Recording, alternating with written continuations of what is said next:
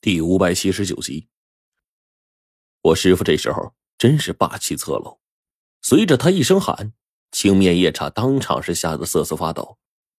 法法王，确实在前几日驾临罗浮山，当初跟随法王来的十二位护法大王，呃，六道中其余的五位道主已经不知去向了。法王就是世界之主，他一直住在桃纸山境内。就在前两天，他刚刚走。啊，对对对，我小人李四，光绪年间人，现在在这罗峰山当个小统领。我我我没干过干过坏事啊！我，我们压着这个统领，就让他。带着我们往城里走去。我们直接踏上了主干道，到了徐家乡，才发现徐家乡真是空空如也。整个地方啊，一如既往的整齐，但是到处都没了人影了。所有建筑已经封闭了，跟个死城一样。师傅，人都走干净了，呃，还进去看吗？胡师傅，我还是不愿意放过哪怕一个小的环节。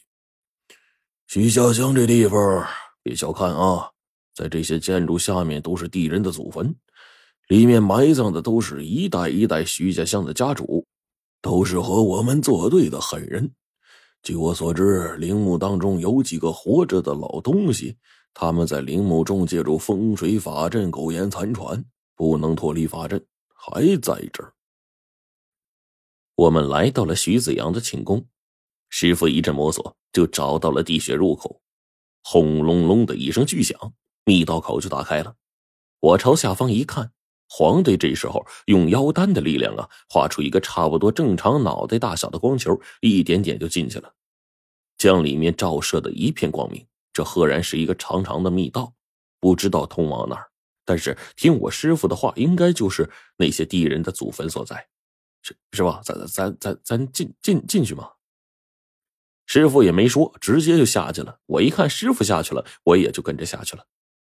在前方就看到了一个巨大的黑石棺材，停在一个庞大的空间里。这密室空间不小啊，仔细看的话，估计得有两个一百四十平米的房子加一起了。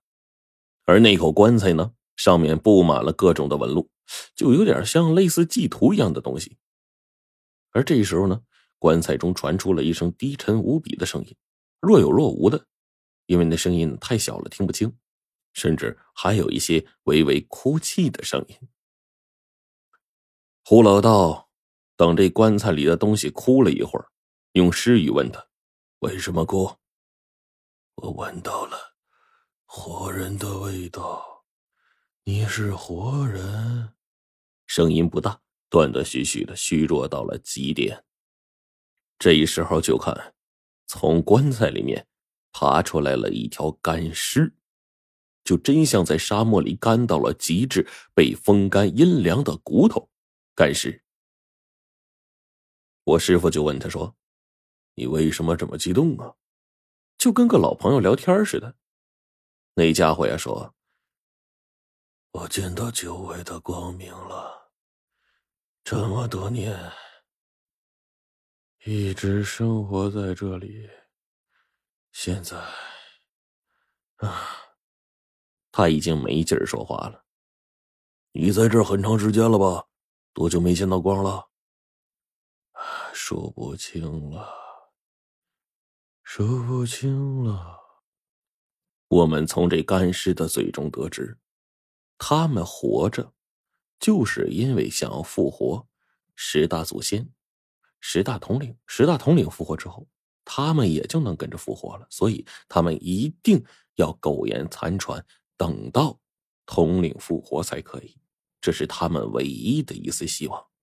但是现在，他被封印在棺材中，有意识的，但是见不到阳光，跟个活死人一样。待了七十年，这些东西他早已看透了。敌人和路人的恩怨，他也已经放在一边了。对他来说，没有什么比他现在看到一点光亮。解脱来的更实在了。他跟我师傅聊了很久，最后意思就是说，让我师傅把他杀了吧，他熬够了。其实呢，那几个地人老祖啊，对于我们来说没有任何威胁了，我们何必在意那么多呢？没管，直接就走了。走了半天，我们的面前出现了一座硕大的城池，伫立在其中。这城池呢，城墙黑色的，上面插着黑白色的骷髅旗，俨然就是一骷髅王国。这时候，突然听到冰骷髅说：“有情况，小心戒备，小心戒备。”我心说：“这会儿还能有什么情况啊？”然后，我真的一偏头，然后就看见远处两边赫然站起了密密麻麻无数的骷髅战士。而在对方的城门之上，十多个大王站在最前面，朝着我们这边看来，看到我们的样子呀，如临大敌。那些骷髅兵，很多呢还是普通的阴人，长相不是特别恐怖，但是从这些人的脸上啊，能看到他们那种被吓破胆特有的表情。那那是一种看向胡老道非常的惊惧、恐惧的，发自内心的敬畏。我看到他们这模样，我就忍不住心头里琢磨：我师傅上次干啥了呀？怎么把这些阴兵给怕成这样啊？这时候，师傅掏出来三张禁符，八尺八正，火神戒法。漫天的黑色地火在空中像是搭了一道黑色彩虹似的，朝着城楼就飞过去了。他又来了！伴随城楼上的呼喊，我终于明白了。嘿，我师傅在这放火呀，不是第一次了。地火席卷过去，在阴兵感受到不对劲儿、惊恐声之中，他们的身躯已经开始扭曲变形了，飞快的消散，转眼间就看不见身影了。好家伙，我师傅也真是够直接的。这火呀，越烧越旺，但是呢，阴阳法王还是不见踪影。难道这货打算当缩头乌龟？这时候。我师傅的法术啊，越来越厉害了，烧的这些阴兵和大王那是鬼哭狼嚎的。其中一个直属大王呢，这两个眼睛一咕噜，似乎在权衡利弊。还有胡老道和阴阳法王现在的实力，然后他突然冲我们说：“法王在正正中的大王神殿下的密室里，他在干什么？要我们誓死守卫，给他机会恢复元气。把手中武器放下，滚出法王城。”我只，我今天只杀阴阳法王。是是是，这大王啊，扔了武器就跑了。整个法王宫被完全架空，我就跟冰骷髅他们呢，开始四处寻找这大王神殿。然后在后方发现了一个巨大的阴神大殿，阴阳法王的巨型塑像就竖在那儿足足有十多米。师傅，应该就是这儿了。我在附近呢，就找着这个机关，突然。摸到了一个扣，我这么一拉，这声音呢从细微就变成了巨响，然后听轰隆一声，左右两边的塑像突然向后倒过去了。一个庞大的这个拉力拉着塑像底部厚重的石板，终于将正中间这塑像拉开了。赫然，塑像下面露出一通道。嘿呵，那个臭啊！